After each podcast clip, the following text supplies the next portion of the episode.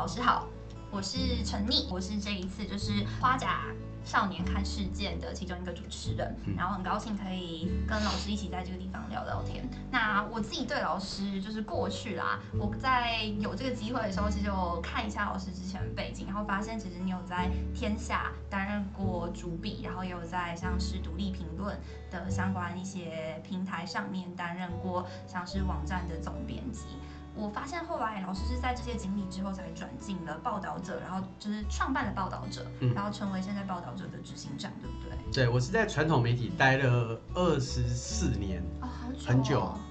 真的很久。在我在自由时报待了十二年，嗯，然后在中国时报待了九年，嗯，然后到天下杂志担任总主笔三年，这样加起来差不多就是二十四年。然后后来想不开，因为传统媒体是想不开。在传统媒体待久了，呃，其实是是舒适圈。虽然传统媒体的黄金时期早就过去了，现在很少人直接在看纸本的媒体。嗯，但你只要在纸本媒体待过，就会发现纸本纸本媒体，尤其是大媒体，哈，分工都很明确。对，每个人要做什么，就像是小螺丝钉一样，哈，然后一层一层主管，然后呃，每个人的除了分工明确之外。呃，日报有日报的规律的作息，然后杂志有杂志的规律作息。一开始当然会需要适应啦，但适应久了之后，就有点像公务员在上班，都都会非常的习惯传统媒体的节奏，因为资源多，人多，媒体的形态也固定，然后媒体的订户也就是明确那些人。啊，我之所以说想不开，就是因为，呃，后来觉得新媒体，尤其是网络媒体哦，在这个时代是呃能够跟年轻人对话最直接的方式。然后传统媒体的呃的读者当然也重要，但是传统媒体的读者你也看到每个人都在用手机啊，都在用平板电脑在看新闻啦。那如果呃像我这样一个待在传统媒体二二十几年的人哈，想要继续做我自己最有兴趣的深度报道跟调查报道这件事情，我就必须要去认真的考虑说要换在手机上面让大家愿意来看。所以这是报道者很重要的一个定位嘛，让我们可以从手机就是必须要与时俱进。报道者的报道其实蛮长的，都很长，大概都五六千字以上。其实我们在手机上面的阅读习惯好像没有那么常看那么多字数的报道耶。对，但是你还是要想办法克服，因为大家连纸本都不看了，那你你能怎么办？你能够做的就是努力勇敢的往网络前进。可是就像你讲的，网络上面大家都说要看，就是要看一千字以内的报道才看得下去，而且一定要附正妹的照片、帅哥的照片。那而且要以图片吸睛嘛，哦，不然的话你呃超过一千字又没有诱人的照片，根本看都看不下去。但我当初想的比较单纯，是我觉得我本来就不是要跟网络上面的所有读者对话，我本来就是想要跟网络上面去关心公共议题。的知识分子，还有关心公共事务的年轻人，那这样的年轻人的比例，即使他没有超过百分之二十，以网友来说，那我就好好跟这百分之二十的网友对话就很够啦。所以我觉得我当初是有想清楚，就是我想做的深度报道跟调查报道，一来字数都比较长。了解，它不利于阅读。对，二来它都比较沉重。对，那大家通常人性上面会比较想想看到欢乐的东西。所以报道者不是以休闲性的阅读做定从来就不是啊。你们只想跟知识分子讲话？呃，我只想跟关心公共议题的人讲话，他未必是知识分子啊。很可能菜市场卖欧阿米耍的老板，他也很关心说，哎呦，到底现在这个呃。的教育改革对我的孩子到底有没有什么影响？那我可以好奇问一个问题吗？因为其实这些想关心，比如说我的孩子到底在教育改革上面过得好不好的这些人，他如果不是知识分子，他没有一定对文字的耐受性，他们很多时候在看报道，可能都会选一些比较简单的，或者是报道的这个篇幅做了很多总结性的那一类型的媒体平台。比如说，像是现在很常看到的各式各样的什么三立啊、中时啊，他们的电子报，其实很快就会用很短的篇幅把一个议题讲完。那这样子的人，呃，报道者要怎么去接触他们，或是让他们看更多？我们得从先从同温层开始。报道者一开始还没有办法接触到比较广泛的其他读者的时候，当然是从哎他本身就很有耐心，可以看完这些长篇文章的这些知识分子啊、学者啊、律师啊、医生啊。或者是比较呃关心社会的学生，从这些人开始，那这些人慢慢的看到报道者，哎，居然有这样一个媒体，怎么文章都这么长，怎么都关心公共议题，怎么跟我看的其他媒体都不太不太一样，然后大家都讲小时不读书，长大当记者，啊，终于看到一个好像看起来这里面的记者，哎，好像蛮厉害的哦。不只是有在读书，而且他谈的议题很多我不知道哦。那必须要先从这些人呃影响起，让他们慢慢跟他们周遭的亲朋好友去说，哎，有报道者这样一个媒体，你可以看一看，或者是说他们愿意看完之后愿意去转寄分享，不管你在 FB 或者在 IG 或者在 Line 上面去转寄分享，透过同温层慢慢扩散出去，才有机会去影响到原本完完全不关心这些议题也看不下长篇文章的人。另外一个是我们非常重视行动装置上面的使用者体验，这是什么意思呢？全世界最早从《纽约时报》开始在做很多多媒体，它透过你在行动装置上面点一点地图，你就了解很多复杂的议题。那这个本来就是新媒体之所以成为新媒体，它不是只有传统报纸 PDF 版而已，它是真的要让你在手机跟平板上面用使容易阅读的方式去了解过去哇几千字几万字才能讲完的议题。所以我们在当初六年多前报道者成立的时候，我们就做新闻游戏，让你在手机上面玩游戏玩两三分钟，对，然后去哎玩一玩，我救我在急诊病房里面救了好多病人。那我真的就单纯在玩游戏，可是玩一玩之后，我突然发现，哎，原来这个游戏它可以连接到一些报道，让我玩完游戏之后去看那些比较长的报道，才知道，哎，台湾的急诊。病床有多么的不够，急诊医生多么的爆肝，那可是，一开始触发他们兴趣的就只是玩游戏。对对对。所以我们做了很多多媒体的作品，让你有的是玩游戏，有的是看漫画，嗯，有的是做动画，像六亲的污染，然后还有做各种呃互动式的地图。嗯，好，那这种方式让你在手机上面，即使是你只有几分钟、三四分钟，你先玩一玩，那有勾起你兴趣。刚刚其实老师你说你是从老媒体。出身比较传统媒体出身的，那这样子跃进了新媒体的经验，刚刚上述的这一些，比如说挑战非常非常大，对，它是你想出来的，或是你定位出来的？我没有，我没有那个脑袋，但是我我有办法，就是信任年轻人，让年轻人去想他们怎么去跟他们年纪一样的人沟通。我完全不知道什么叫新闻游戏，所以当初报道者的年轻记者来跟我讲说，哎，国外有很厉害的媒体，他们在做新闻游戏，他们的内容是。哇，那些呃发生战争的国家，他们难民逃出来。哦，我知道那叙利亚的。对，那你与其用千言万语文字来描述，你不如做一个游戏。假假设你就是难民，你要怎么逃？坐飞机逃没办法，坐船逃啊，这条路有困难，你要怎么走？你这样玩的过程，你就可以了解难民的处境。然后他们给我看的时候，我我才知道哦，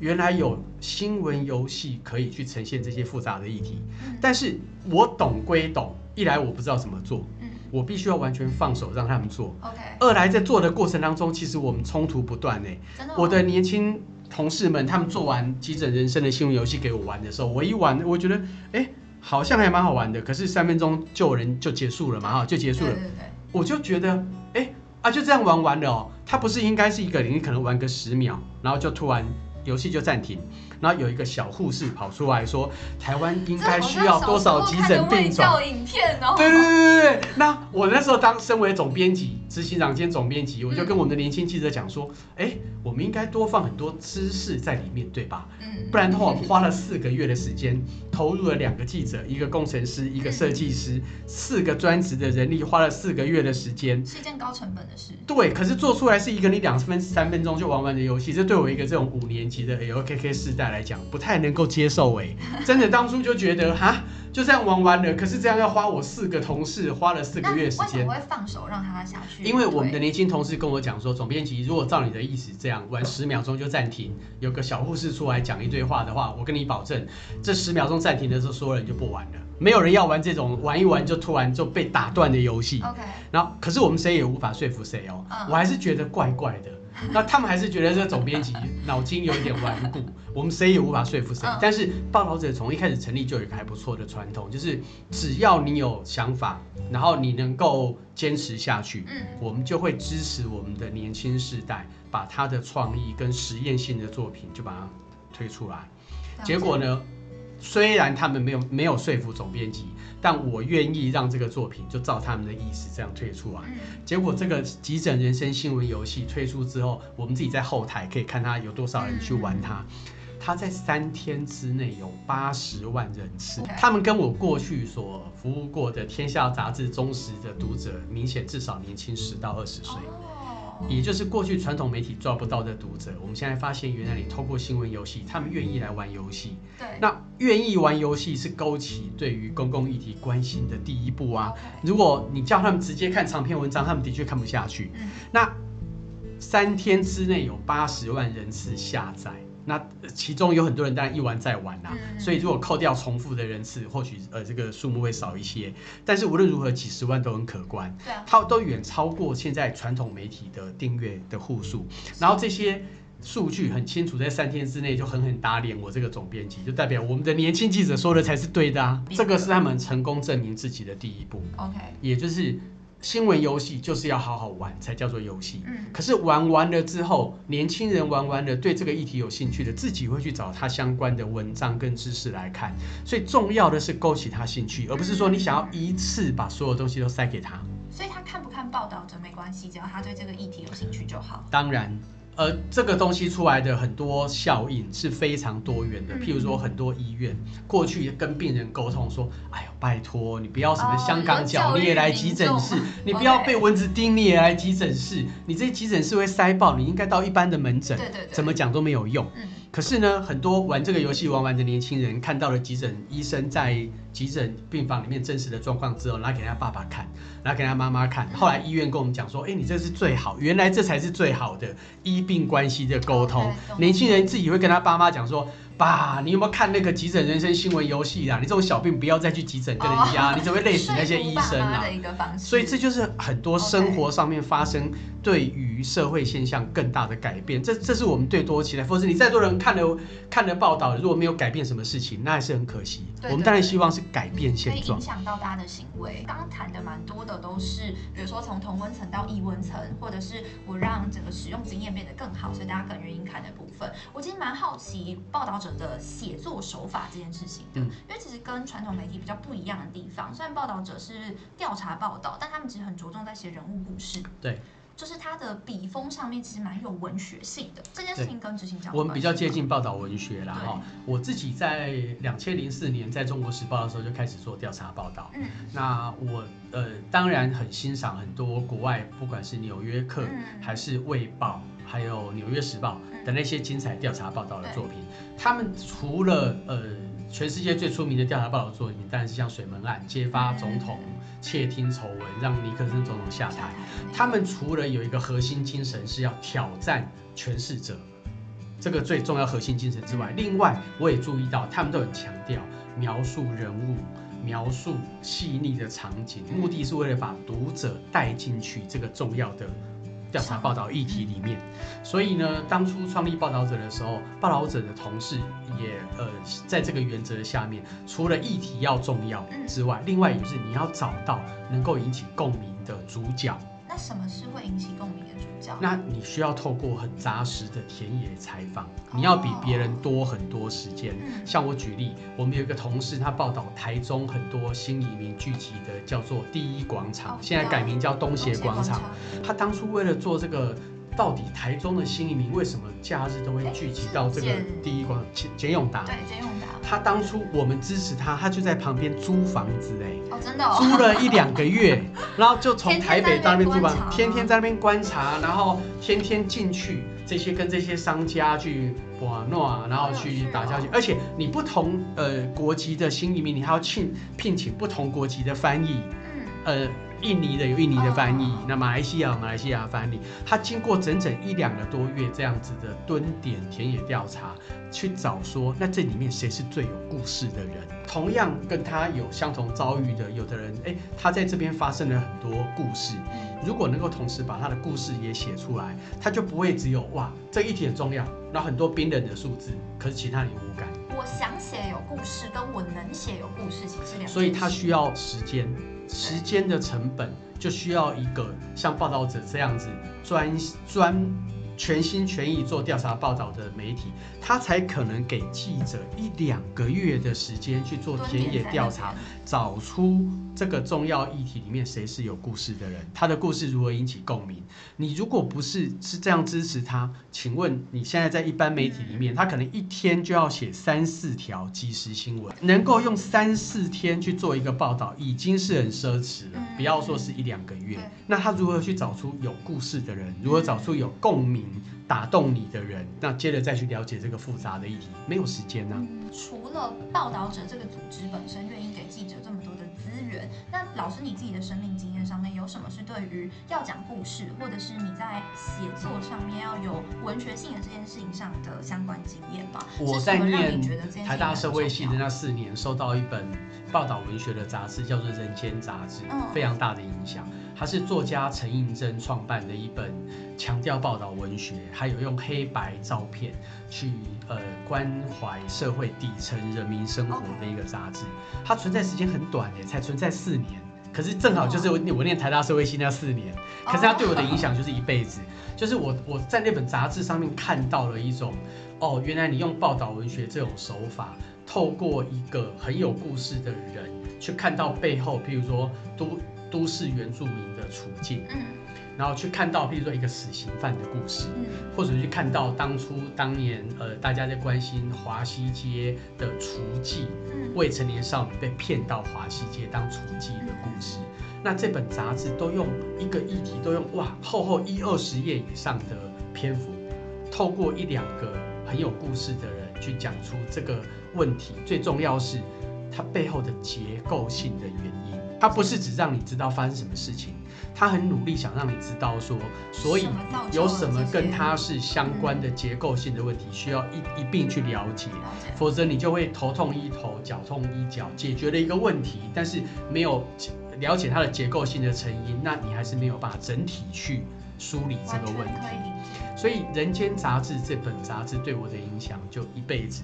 到现在我一直觉得，呃，报道者是一个。网络版的人间杂志，回应我自己年少时代受到那本杂志深深的感动。虽然题材不一样，表达方式完全不一样，关心的议题也随着不同时代完全不一样了，但是用文字改变社会，相信文字可以的力量，那相信文字可以改变社会，然后相信报道文学这样子的报道方式，它能够引起最大的共鸣。我自己后来在传统媒体呃里面做调查报道的时候，我自己带同事就慢慢注入这样的精神。这样的精神。那等到后来我有机会创立一个新的媒体的时候，就希望这整个新的媒体就全心全意做好，就做这件事情就好。我其实蛮可以感觉到报道者是很关怀社会的，因为像我自己很喜欢看报道者的一些报道，像我就有废墟少年，然后。也有看血泪渔场，但我还蛮喜欢看记者或在那边花很多的时间，然后为了蹲出一两个很小的那种洞见的这个精神。但是我还是会好奇，就是因为其实新闻媒体，像我是新闻系的，所以我在学校一直会被老师说，新闻媒体要扮演的是社会公器的角色，我们要监督政府，然后我们其实是第四权。对，媒体很重要的一个意涵，其实是在于我们能不能够促使社会变得更好。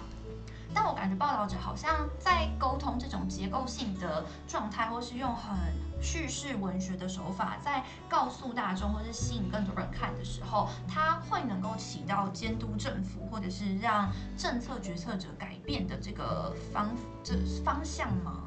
呃，一些有爆炸性的议题，当然还是可以达到这种功能。可是大多数的议题其实是在进行公民教育。一些有爆炸性的议题，譬如说，报道者今年一月报道十四名乌干达的学生来中州，呃呃中部地区的中州科大。呃，他们来呃，其实就完全是被骗。打。黑工，对，因为当初中州科大答应他们有奖学金，来了不给；对，答应他们全英文上课，来了都用中文。上课；答应他们要给他们够好的学习，可是来这边之后却把他们呃引介到中部的工厂去当黑工。嗯嗯，那这个议题，因为它本身很有爆炸性，对。所以虽然我们也是用报道文学的手法，嗯。也是每篇文章都很长，对，可是这样子的报道一出来，非常有影响力、震撼力。嗯嗯嗯。检调单位马上去调查其中的不法人员，他当初中州科大的副校长还有那个中介的人员都被检调约谈，然后羁押，然后教育部后来马上下令中州科大全面停止招生，嗯，所以中州科大走哦入历史了、欸。真的哦，因为报道者这一项报道已经让这所不孝无良的学校已经说再见了。可是新闻报的常报调查报道的常态是这样，尽管你都是希望揭发这些权势者想要隐瞒的这些真相对，但是他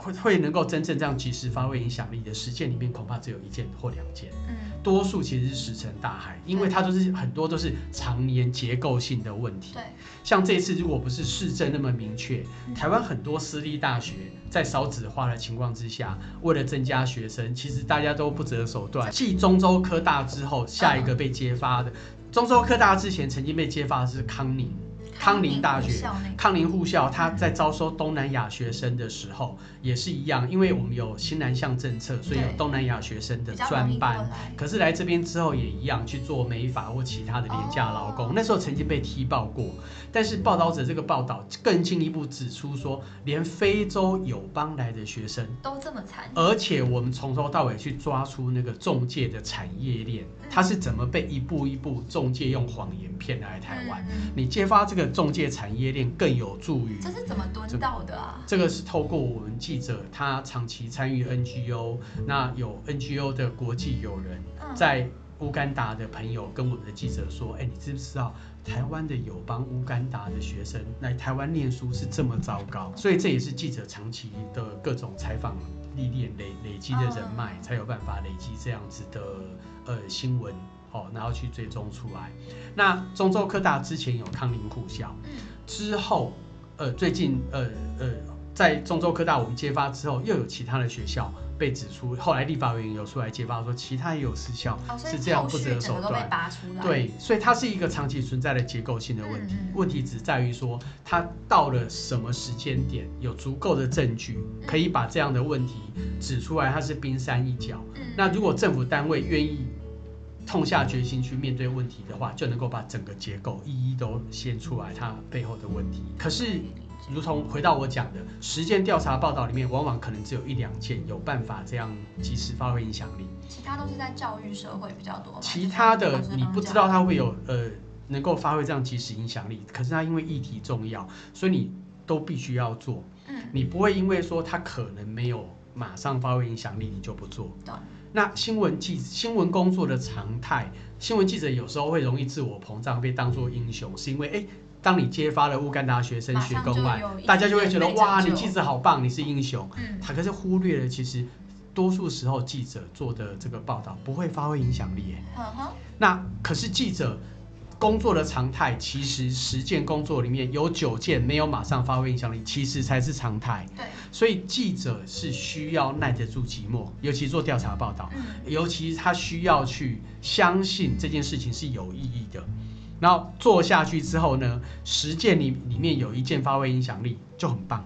可是如果你十件里面你因为觉得可能没有影响力，你就不去做这些调查报道的话，那你可能连一件发挥影响力的都没有。以下，因为其实报道者这样听起来很多是在做社会教育跟沟通的这个定位在，它可能不是像是有一些我们对于过去记者的想象，比如说我就是要接弊案啊，或者是我就是要让什么什么什么的坏事被检证出来，然后现在一定马上就可以被解决的这个路线。因为很多问题哦，它真的是那个历史工业，对，对然后存在已久，然后表面上面好像看起来没有那么大的罪恶，但事实上里面整个结构都坏掉了。就盘根对，所以报道者有不少报，报道反而是在告诉大家说，哦，原来这个领域里面整个都坏掉了。就事情太多，坏事太多，不能对，那当然有的读者看完之后会觉得有点无力感，是说，嗯哦，我看完之后我同意，然后你们报道的很好，整个都坏掉了，可是到底要怎么改善呢、呃，大家都充满无力感，它不像那种短期的揭弊，譬如说哪个店哪个店家无良，马上就被那马上讲出改掉。对，可是报道者的报道可贵的地方就在这边，因为他揭露了这个整个面向的无力，你才会知道说，哦，原来没有捷径，没有解决问题的灵丹万灵丹，没有这件事情。就是因为它是长期累积下来的，很多是教育的问题，嗯很多是文化的问题，所以你要回到教育，回到文化，然后去看到这个报道里面的人都知道你在里面扮演的角色，所以你要从哪个环节，每个人都要调整起，嗯。那个面向才可能整的改善。像血泪渔场，嗯。大家以前看了报道者的血泪渔场，都觉得哇，我热血沸腾。怎么会有外籍渔工现在在台湾的远洋渔船上面还被虐待，甚至于他被那个呃殴打致死？对对，那你就会觉得哇，我要赶快救这些渔工。嗯可是你完整看完报道者的报道之后，你就会觉得马上改善渔工的一部分处境，这这做得到。对，可是你要整个改革这个制度呢，你包括中介制度，你也要改革啊。嗯你包括台湾远洋渔船现在的生态嗯也要改革啊。你包括那些航海日记都是在造假的，这件事情要改革啊。每件事情都要改，你才能够让远洋渔船上面，台湾大概有两万名外籍渔工哦，嗯它的整体人权状况可以获得全面性的改善。那带这些武力感给我们，是希望我们能做什么？因为其实对我们来说，看这么多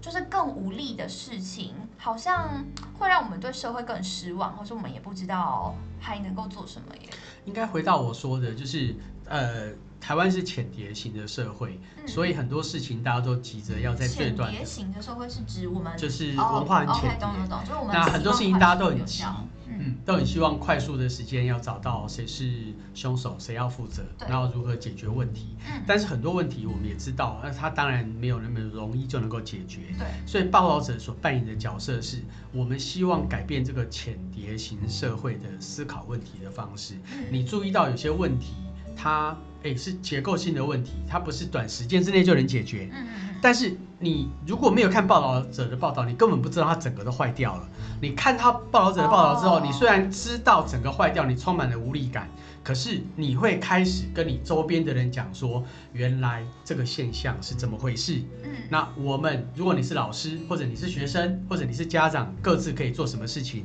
然后大家慢慢的去改变一部分，他就有机会整体去改变。所以是希望这种无力感，让我们能够理解，其实自己所扮演的角色，也能够提出某种程度上面让未来可以改善的方向吗？对，因为很多问题它需要长期的努力才能够去改善对。对对，我可以相信这件事情。那如果说大家永远都相信说，呃，用人肉搜索，嗯，或者是说用网络上面去骂骂人就可以改变问题的话，那很多问题都很好解决啊。所以其实报道者不喜欢这样子，就是非常速效的改善方式，呃或者老师你不喜欢这种速效的改善方式？应该说，我有兴趣把我的时间精力跟我创办的媒体的时间精力花在呃更长远如何改变问题这件事情上面。那短期的踢爆一些弊端，这件事情也重要。嗯，但是已经有太多媒体在做这样的事情啦、所以不差报道者一一个媒体来做这样的事报道者的情，差异化定位，我觉得要做区隔。哦，呃，但是太少人去做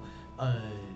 这些结构性问题的揭露，嗯还有看完结构性问题如何一一去逐一改善这些社会现象，太少人做这样的事情。OK，所以报道者想要扮演的比较接近这种引导大家往这个方向思考的角色。是，也就是说深化台湾的民族品质。那报道者到底是一个，或者是老师你认为一个好的媒体，到底是一个品牌价值应该要优先于报道价值，还就是报道跟风跟时事新闻媒体的价值要优先于品牌价值的状态呢？我觉得一个媒体的品牌价值哦，在于它的定位。嗯，那如果资源够多的媒体，像《纽约时报》对，这样子的媒体，它的全方位的定位，它既可以满足踢爆弊端，对，又可以满足解释性新闻，让你看完之后了解很多事情，对。又可以满足长期性的调查报道，它什么都有。很厉害。那我也想当《纽约时报》，但问题是我们没有那样的人力资源，那我们没有那样的捐款，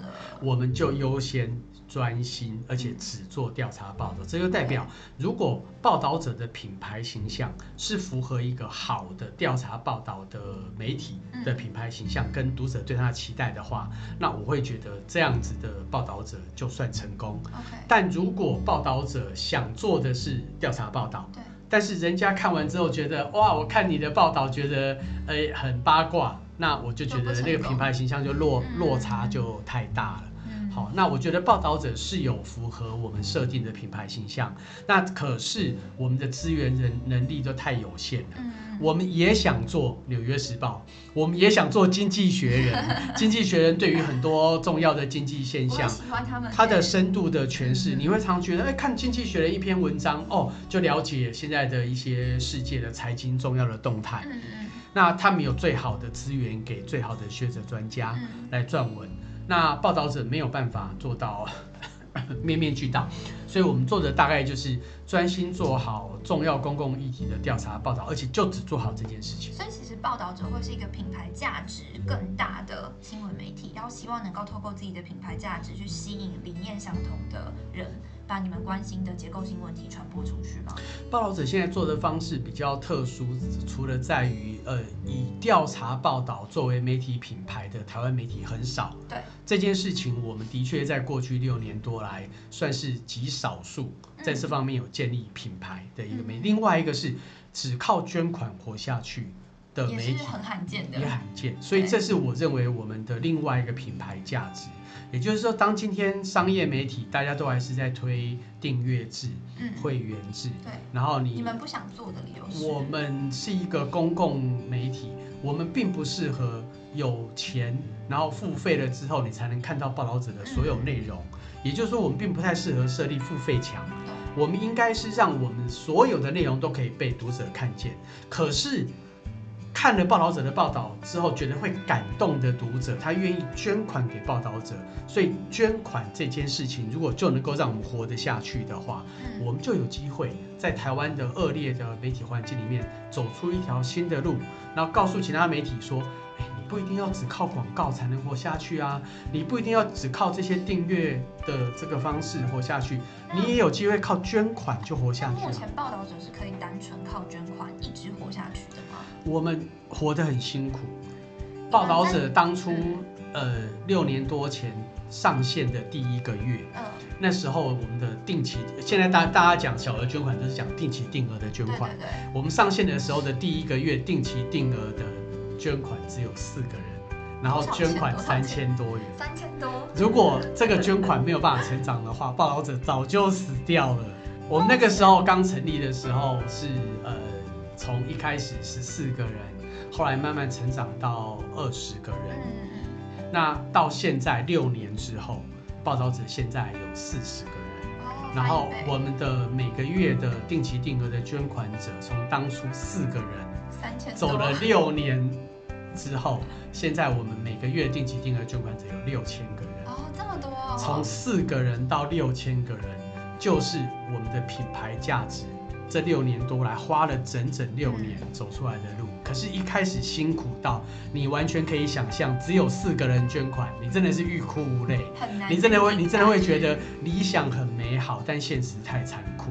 很多人叫好，可是当时大家都觉得你没有影响力，你没有知名度，我根本没有听过报道者，嗯，我为什么要捐款给你？我当然是捐款给社服团体呀、我捐款给看得见的弱势者，嗯。或者是我捐款给宗教团体啊、那我可以好奇一下，现在过了六年，现在有六千多人在捐款，他们都是谁？跟他们为什么要捐给报道者？我们做了很多次读者的调查，嗯，还有呃他们的各种属性的分析。那他们都是各式各样的，除了一开始你提到，你也有提到的，像文青，还有愤青。这一开始报道者的读者的确是呃关心社会的愤青，呃跟学运青年，真的、哦，还有文艺青年以这个为主。可是六年他之后之所以能够到现在六千个人，就代表我们早就走出同文层了。嗯，很多家长、老师因为我们的儿童新闻专题捐款给我们，哦很多各领域的学者，OK，那很多专业人士，律师、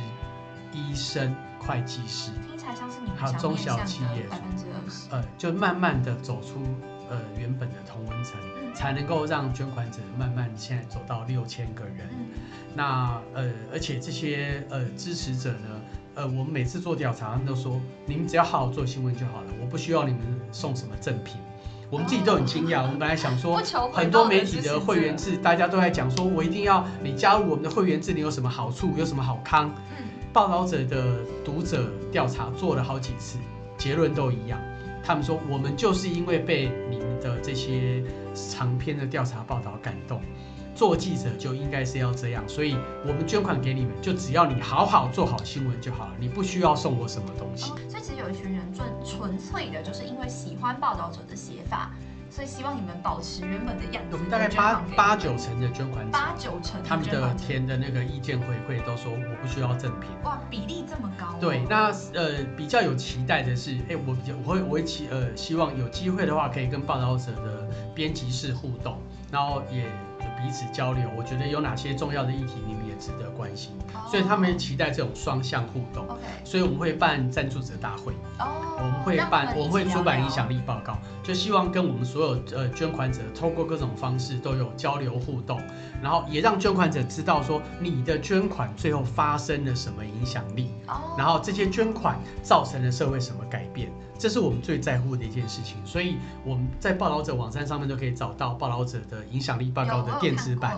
的全文，就这反而是我们觉得我们跟捐款者最应该要对话跟交代的事情，就是你捐款发挥了什么影响力，你告诉我你不需要呃个呃赠品，这我很感谢，可是我要负责任告诉你，你的捐款我们用在哪边，嗯以及发挥了什么有，我。可以，嗯我觉得这其实蛮负责任的态度因为其实捐款的透明化是目前很多组织都还没有办法很清楚的做到的一件事情。所以我们希望自己做一个呃先锋哈、这部分的公共问责，还有呃这部分的财务透明机制，都能够跟社会交代。所以报道者成立至今，每一笔捐款，就算是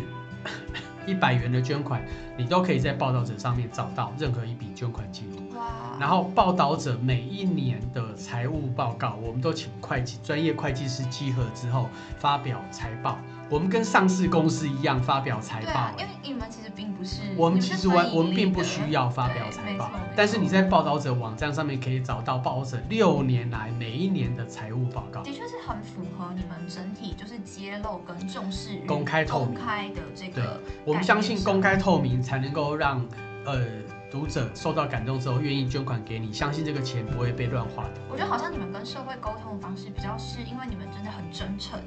所以会特别容易让喜欢这种真诚特性的年轻一辈会对你们有好感，或是想要产生互动。我的感觉啦，是，可是也因为我们希望要求自己，呃，也期待自己一定要做到公开透明，嗯，所以压力大的不得了。真的哦，因为我们即使是连错字，都会被读者整份重来吗拿放大镜来检验，说你怎么有这样的错字？你不应该有这样子的 那错字压力不是很大吗？啊，大的不得了。那那好奇问一下，就是都已经谈到报道者的整个态度了，那现在老师你自己在报道者里面的定位是怎么样的？因为我知道你把总编辑接棒给了现在就是我们比较常看到的李雪莉。对，那老师你现在自己在报道者那里定位是？经营管理跟募款，也就是怎么让报道者活下去。那我想先问前面两个，因为后面两个我们刚刚讲，呃，后面那个我们讲比较多经营管理上面，现在报道者在往什么方向走？他最重要的目标？他在成为一个呃可以长期安身立命的 NGO 组织，朝这个方向走就。想办法。台湾早期在讲到 NGO 组织，都觉得哇好辛苦哦，里面的人都好剥削哦，每个人薪水好低，虽然做的事情看起来好像很伟大，哼可是呢，早期你连做社工人员都那个到现在都何止当职工，都还传出说他的薪水还要回捐。啊对，就是因为 NGO 团体始终都是低薪，嗯，然后没有职涯发展，对然后待不久，然后剥削你的热情。那我完全不希望报道者走上这样子的老路，所以呢，我的经营管理是把报道者打造成一个健全的劳动环境。所以报道者有员工董事，哎，我们从成立的第一天是由全体呃同事票选出员工董事进入董事会去争取劳动权益。报道者还签了团体协约。什么叫团体协约？就是你有某些劳动条件。比劳基法还优惠，才需要签团体协约。报道者签的团体协约有十七条条文，不管是女性的怀孕，或者远距工作，或者请病假，这些都你只要发生这些情况，你的待遇都超过劳基法的保障，都比劳基法保障还好。所以在报道者，如果你需要加班。你领到的加班费都比劳基法规定的还高，不只是有加班费，而是高于劳基法，非常好的环境。所以在这里面的人才能够专心，没有后顾之忧，好好去做调查报道。你也才能够相信说，在 NGO 组织，你可以待个三年、五年，甚至于十年，你是能够在这边待的比较久。然后不会剥削你的热情，嗯，然后不会让你觉得啊，我都被掏空了，两三年我就要走了。我觉得我听到老师讲好多次叫做不要剥削人的热情的这件事情，因为这样听起来好像已经比较跟报道者的品牌定位或是媒体的报道方向的定位没有关系，而是开始关注于报道者的工作者本身了，对不对？当然，因为媒体过去哦都常被讲说是呃。在外一条龙，在内一条虫。嗯，也就是台湾媒体长期低薪剥削，尤其是电视台。嗯，呃，各位如果有朋友在电视台，都会知道，那薪水很低，然后工时又长，嗯，劳动条件差的要命。可是我们。这些媒体记者每天在报道的是哪些惯老板在欺压劳工，然后各行各业哦，这个行业什么薪水那么剥削，从来没有好好反省。媒体业其实是最糟糕的劳动环境。对，因为我觉得年轻人会成为躺平一族，还蛮大程度上面是因为我们看到的劳动环境跟我们看到的未来其实不够好。所以其实你没有很大的努力的可能性或动机，因为你知道你做的好也是这样，你做不好也是这样。所以台湾媒体之所以会被讲说啊越来越堕落，然后呃小时不读书长大当记者，也是因为这个环境劳动条件太恶劣了嘛。嗯。那有理想的年轻人待不久，就纷纷都转行了，一定都到其他更有前途的行业。对。那你只要留不住有理想的年轻人，那你如何期待媒体靠这些呃有影响力的纸笔？镜头真的去伸张正义或去改变社会现象，不会啊！大家一定就是长官叫你做什么你就做什么。对，那报道者之所以要让呃我的。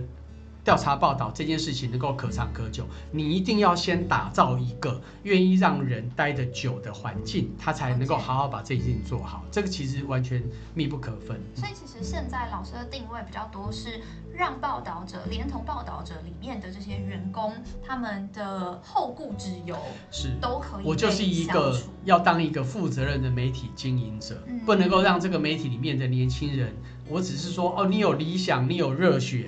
然后你做个两三年，你就觉得。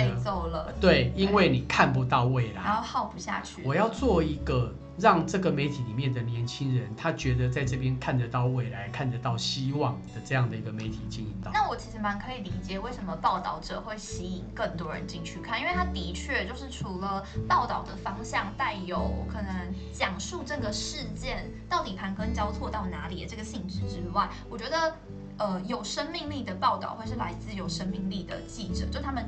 报道他喜欢的事情，然后他真心花很多时间投下去，共情了这群人。我觉得这是我自己在看报道者的时候，蛮能够感受到的一件事情。但我自己其实也会感受到另外一个部分，就是看报道者不能够是一件休闲娱乐，我没有办法拿一个碎片的时间去看报道者，我必须要很真心的花一段好长的时间投下去。可是，在我的生活之中，或是在我这一辈的生活之中，我们很难做这件事情。所以，我会喜欢报道者，也会推荐给别人，但我不会那么常看。所以，我觉得是时间分配嘛。像我自己这么关心公共议题的人，我一样看球赛、追剧，然后放松，一样会占了我生活当中很大的部分。对。但是，只要呃有人因为知道了报道者，然后发现说，哎，他值得占我呃。每天花，譬如说百分之五的时间就好了，稍微看看他的议题。呃，报道者文章很多，很多人都是呃先存下来再说，存餐嘛，对对好，都对。是先没时间看都存餐，我不但是知道存餐的比例有多高吗？呃有多少人存了但没有打开？我看很多人在存餐吧，但很多人存餐，但他一定会在某一个时间觉得，要么我写论文的时候，嗯，赶快拿出来用。哦要么我要交报告的时候赶快来用，要么我在跟人家要讨论什么议题的时候，发现怎么他知道那么多我都不知道的时候，哎、哎把存餐的报道者文章拿出来看。当他觉得他需要的时候，报道者的文章的价值就出来了。他不会像这些轻松轻松的文章，可能三天之内失去时效了，哦，你就再不会看它嘛报道者有很多文章，你过了三年，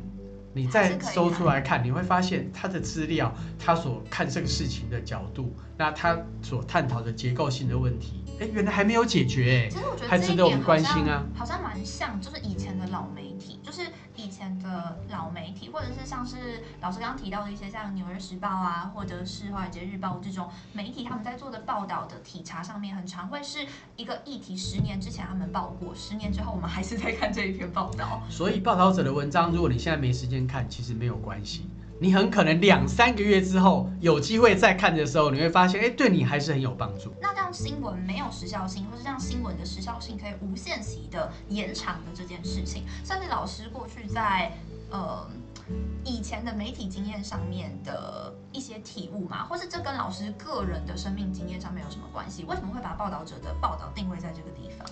我是想要做比较少人做的事。嗯那新闻最有时效性的这种即时新闻，已经太多媒体在报道了。嗯有那么多媒体，大家都在产制即时新闻，那这个就代表即时新闻的需求量已经够满足大家了。可是呃，时效性比较长的、比较解释性的、比较调查性的这件事情，就实在是太少人做。而且传统媒体过去也有在做啊，但是那个空间不断的在萎缩，因为传统媒体嗯开始赔钱了之后，也不愿意花钱去做这些事情我我其。实在想，它是不是一个网络转型的过程之中，传统媒体放弃的不得不？那为什么报道者会捡这样子的不得不？呃，也不是传统媒体放弃了啦，传统媒体还是有，也还是有传统媒体付费给报道者，取得报道者的调查报道之后，同步 刊登。传统媒体仍然知道这部分的价值，只是他们已经不愿意再花呃资源、专职人力做这件事情。那这个时候呢，愿意花资源跟人力做这件事情的调查报道媒体。反而也有机会增加不同的收入，不只是捐款哦。报道者这六年来，我们走出的另外一条路是，从美国的自由亚洲电台 RFA，嗯到现在在 Line 上面 Line Line Today 上面看到的新闻，嗯到雅虎新闻，到呃商业周刊、金周刊这些传统的杂志都会付费给报道者取得报道者的授权，然后刊登他们也有兴趣的调查报道，嗯有的作为他们的封面故事，有有的作为他们的专题。嗯那报道者一方面也可以透过这样增加我们的收入，二来可以透过这些其他媒体开拓不同的读者，所以更增加我们的影响力。哦，所以这个是我们六年来另外走出的一条路，也就是你只要分工做好很少人在做的事情，而这件事情被看见了之后，我们跟传统媒体之间的关系其实不是完全只有竞争，完全不是只有平行线，嗯。是也有可能合作因为我们彼此的读者不一样啊。嗯。那这时候嗯如果能够合作，让更多人看到报道者的报道，当然太好了啊、所以对报道者来讲，没有独家新闻这件事情，OK，我们一点都不重视独家新闻。越多人愿意刊登报道者的报道，而且愿意付费给报道者取得授权，就越好。不管是传统媒体，或者是我觉得报道者，其实也有在关注的一个议题，算是最近蛮热的，就是有关于我不知道老师有没有听过之前那个瑞典，他们有一个叫做哥德堡大学，然后他们调查过一个很特殊的计划，这个计划是叫数位社会的单元，然后这个数位社会单元里面有一条调查的意图是假新闻的这个攻击，因为其实报道者是一个很致力于把事情讲清楚的对，平台，然后你们也很努力的在对抗各式各样的，我觉得算是错误的一些观念，或者是嗯，不一定是错误的观念，但是你习以为常的这些共识，你想要去解开这个部分，做到教育的遗憾。但其实台湾在近几年来是被假新闻攻击最严重的国家，这也是那个报道，应该说那则呃研究上面让我们知道的一个事情。所以在这样子的一个世代步调下面。报道者有会对于假资讯或者是对于资讯澄清这件事情做什么样子的定位或是改变吗？我们有两部分努力啦，一部分是我们。针对假新闻本身就做了很多专题，对，我知道。好，那我们我们譬如我们有个专题是追踪 LINE 上面的假新闻，就一路追到马来西亚的公司嘛，哈。那另外一个是追踪全球假新闻的大本营马其顿，到底马其顿的网军是如何在制造那些假新闻，去扰乱美国总统大选，扰乱其他国家大选？对，那我们的记者刘志新，甚至于还把这些假新闻相关的调查报道之后集结成一本书，叫做《真相制造》。哦，我有看那一本，哦，原来是他写的。是啊，是报道者的记者，所以这方面是，这是我们第一部分的努力，就是我们自己努力去揭穿这些假新闻是怎么产生的，然后提醒读者如何不要去陷入假新闻的陷阱。嗯，那第二部分是报道者自己的调查报道，透过我们走出同文层的各种努力之后，现在非常多老师去结合一零八课纲里面重视人文教育，重视人文素养，所以很多老师跟教科。书来取得报道者的授权，去做成教材，也就是报道者的报道对他们来讲是最不但是最真实的新闻，而且它里面是最不会去去脉络化、去断章取义的新闻。所以报道者的，所以我们很多报道因为脉络完整，所以反而是现在在一零八课刚上路之后，现在各级中学、小学，从老师到家长到教材。普遍在采用报道者的报道，因为它可以呈现一个事情完整的脉络、完整的结构。所以我们在第二个方面这边，我们反而提供了大家不想看到假新闻，想多看到呃比较完有完整脉络的新闻。这部分我们现在反而是最重要的提供的基地。嗯。我其实会问这个问题，是因为就是我发现报道者在关注的很多问题本身都会刚好跟社会的脉络很有关系。那假新闻这个议题刚好就是很对应到报道者的相反面，因为它就是去脉络性的，对，或者是不证实的，或者是它会模糊化人物的故事跟背景的，但是它变成的是时下的人比较喜欢或者是比较能接受的一个方式，对，所以它容易传播。其实我觉得听起来，报道者好像是一个进教育、进监督，然后进就是塑造良好的形象的一个媒体。所以我会好奇，就是老师创办了报道者，其实某种程度上有点像生一个小孩，嗯，就是生了报道者，对不对？是啊，是，感觉就是我的小孩，没错啊。对，阵痛也差不多，然后也一样很花钱，对吧？那这样子的话，你会怎么形容报道者？如果他是一个人，你会怎么形容他？他他有什么样的个性？我觉得报道者是新媒体里面的老灵魂，他用所有新媒体与时俱进的方式去跟所有，尤其是年轻时代沟通。我们刚刚讲了新闻、游戏，讲了很多多媒体这些，但他的本质是老灵魂。所以他是一个，他希望在这个资讯已经爆炸的时代，仍然做好一个媒体监督政府。媒体第四权的角色，媒体解释好新闻，然后去扮演好，呃，让让社会改变社会，用文字用呃媒体的力量改变社会的这个老灵魂。哦，所以有点像是少年区和里面的老灵魂。呃，他的个性是什么？他的个性是，呃，充满了实验精神、冒险泛滥精神的年轻人。但是的确他。心里面住的是一个呃，以公共议题为重，然后关心社会的一个苍老的一个精神，是一个苍老的灵魂，是一个少年老成吧？少年老成听起来好有趣因为他才六年嘛，很年轻，其实是一个六岁。对，那它上面有各种充满实验性的表现的手法，那所以你不管看到漫画还是看到动画，你会觉得哦，这个媒体很有活力呀，嗯。那他还出儿童版，他什么都做，他也是他他 case 节目什么都有，对。这个儿童版我觉得很有趣，因为《纽约时报》也出儿童版，是啊，他们有出一个儿童的报纸，然后我其实很喜欢《纽约儿童的报纸。报道者的儿童版是想面对什么样的人？为什么要做这件事？我们们想面对十岁到十四岁的比较大一点的小孩，不是真正十岁以下的。OK，不是因为真正十岁以下的那个要靠绘本去沟通。OK，好。那报道者为什么不做新闻绘本？呃，我们也有做新闻绘本啦，但是我们还是希望说，能够透过老师跟家长的引介哈，让十到十四岁的大小孩哈，能够关心社会议题、社会事件，嗯，譬如说乌克兰战争对对。正在发生。那如果能够我们出的儿童新闻能够透过老师跟小孩，让小孩，呃呃呃，老师跟家长的协助，让十到十岁的小孩赶快了解乌克兰战争是怎么回事，这就是我们希望达到的目的。我觉得其实今天聊蛮多，而且我真的就是感觉蛮有趣的。我最后还想问老师一个问题，就是其实小朋友养大的过程中，总是跟自己想象的不一样。就像是比如说爸妈生育的子子女成长的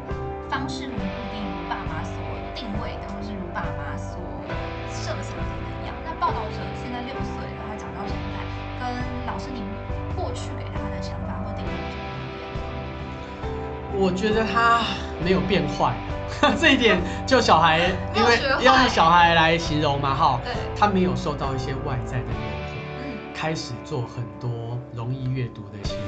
所以不好他也没有受到很多外在的诱惑，开始去做很多好像看起来比较容易有捐款的新闻。嗯。我觉得他还是不太媚俗，还是就是说老老实实的去做那个这个呃，当初生他的时候，很希望他成为一个呃关心社会的小孩。那我觉得这一点我还蛮欣慰的，他没有被这这么多众多的外货、外在的诱惑所吸引哈、让自己媚俗，让自己变坏了，或者让自己去用很多旁门左道的方法，只希望让自己活得好一点。我举例来讲，比如说你很可能要需要政府的助啊，哦让自己活得好一点，对不对？现在很多人也是这样啊，然后去呃参加政府的标案啊，或者很多媒体为了让自己活得好一点，去做自入性的行销啊。嗯你不管是